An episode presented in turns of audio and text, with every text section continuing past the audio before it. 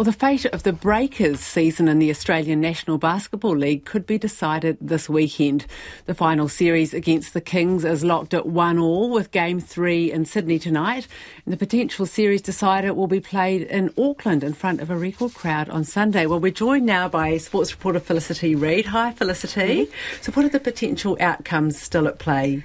Well, so those opening two games of the series have been won by the away team. This is kept with the form guide. Every game this season between the Breakers and the Kings has actually been away, won by their team on the road.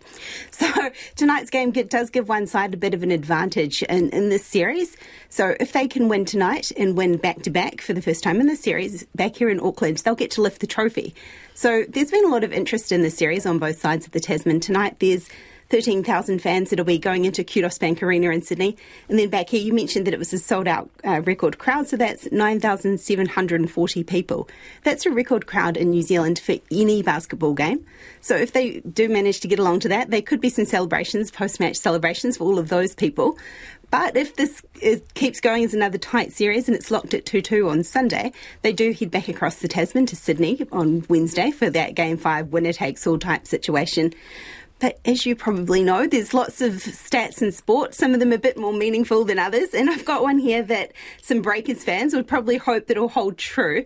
So 25 out of the last 26 grand final series have been won by the team that won the first game. So that's good news for the Breakers if they're planning on lifting the trophy again. They won that first opening game last Friday. So they've got another opportunity tonight to get themselves a bit more on the level here. And um, Breakers captain Tom Abercrombie did say this week that that game that they lost here on Sunday was a bit of one that they let get away. And so they want that opportunity to get back, get in front of their home fans again on Sunday and maybe lift the trophy again in order to get there, their coach is Mody Maor is saying he doesn't want anybody to be a hero.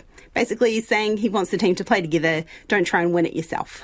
Oh, exciting! Exciting to watch that this weekend. And what's happening with the cricket with the Black Caps versus Sri Lanka? Yeah, so the Black Caps bowlers ripped through that Sri Lankan tail order this morning. 16 overs in that first session to get Sri Lanka all out for 355. There were a few milestones along the way for the Sri Lankan batters. Their last three batters actually got their highest ever Test batting totals. And um, Black Caps captain Tim Southee also took his 15th Test five wicket bag. So another captain leading from the front in this Test series as well. But in reply, the Black Caps had a bit of a slow and steady start to the chase. They lost opener Devon Conway for 30, quickly followed by Kane Williamson for one and Henry Nicholls for two.